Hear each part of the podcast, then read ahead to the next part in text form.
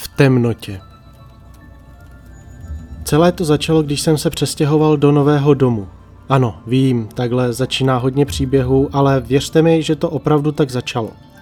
Nikdy předtím jsem se nesetkal s ničím nadpřirozeným, ani jsem v to nevěřil a tak jsem neočekával, že by se něco takového mohlo stát i mně.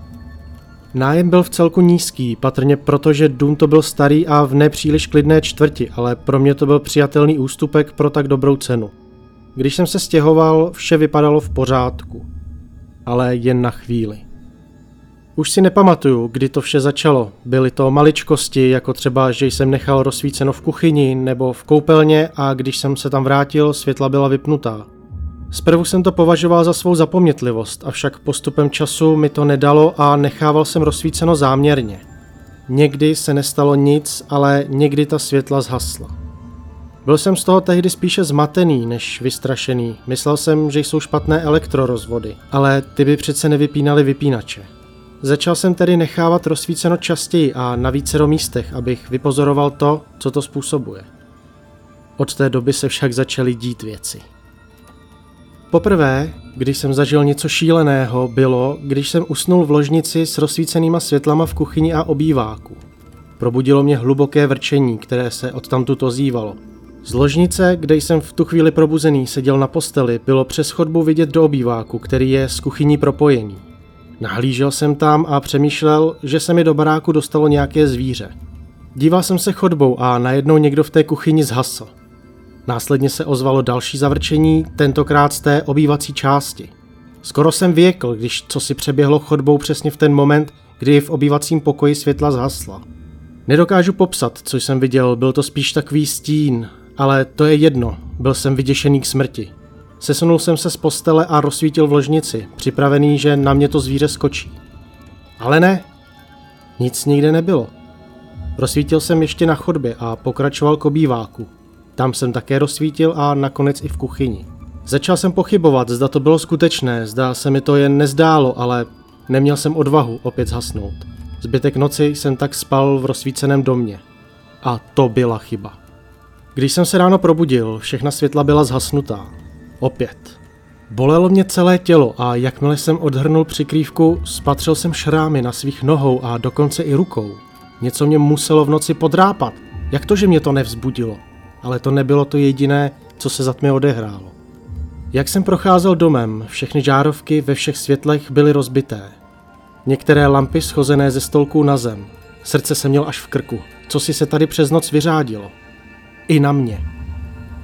Zavolal jsem do práce, že ten den nepřijdu a okamžitě jsem měl nakoupit nové žárovky, které jsem okamžitě vyměnil a poházené lampičky vrátil na svá místa. A pak jsem začal přemýšlet, co dál. Byl jsem na smrt vyděšený. Nejraději bych se zbalil a odjel, ale byl to přece můj domov a musel jsem ho nějak bránit. Nemohl jsem sice usínat na přímém světle v ložnici, ale nechával jsem rozsvíceno ve zbylých místnostech, abych měl případně přehled, co se tam děje a téměř každou noc jsem slýchával ono vrčení a povyk tam odvedle a vždy tam ta světla někdo zhasínal. Já, nehybný strachy, jsem se akorát tak uchýlil pod peřinu a modlil, aby si to nepřišlo pro mě.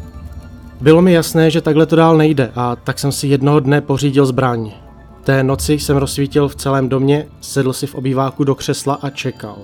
V jedné ruce jsem držel tu zbraň, ve druhé baseballovou pálku ještě pro jistotu. Nic se dlouho nedělo, až přibližně ve dvě hodiny v noci.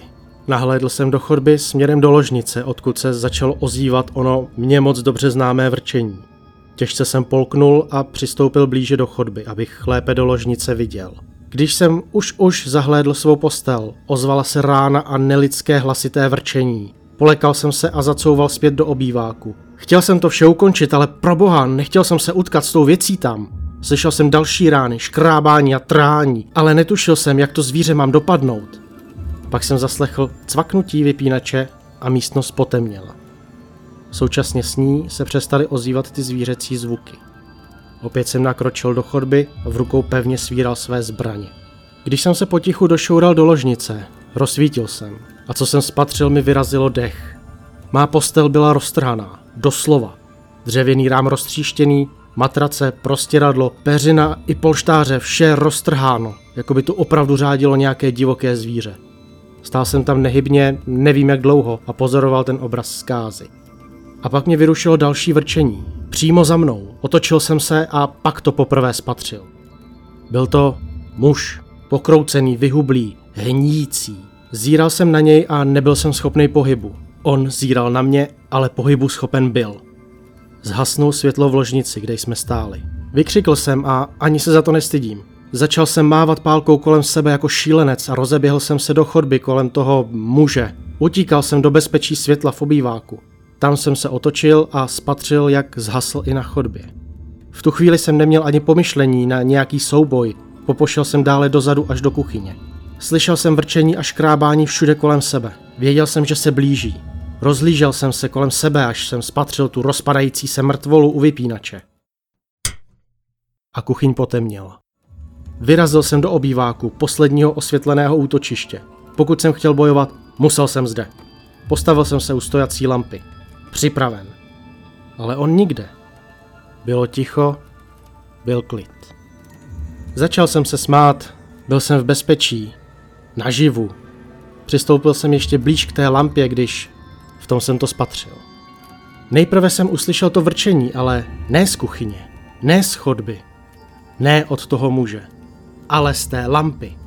Světlo z ní najednou nabralo na intenzitě. Pomalu jsem couval krok po kroku, až jsem o něco zakopl a upadl na zem na záda. Stále jsem pozoroval tu lampu a její zvětšující se svit. Teď už skoro až oslňující záři. Myslel jsem, že mě spálí a pak to přišlo. Co si co nedokážu popsat, vylezlo z toho světla něco ohavného, s bílýma očima plnýma hněvu a nenávisti. Pomalu jsem se připravoval, že zemřu. Světlo zhaslo. Nastalo sladké ticho. Zůstal jsem ležet na zemi a přivykal jsem na tmu. A pak jsem ho začal rozeznávat. Toho pokřiveného muže, jak stojí u lampy. V prstech drží vypínač a hledí na mě. V tu chvíli jsem tomu všemu porozuměl.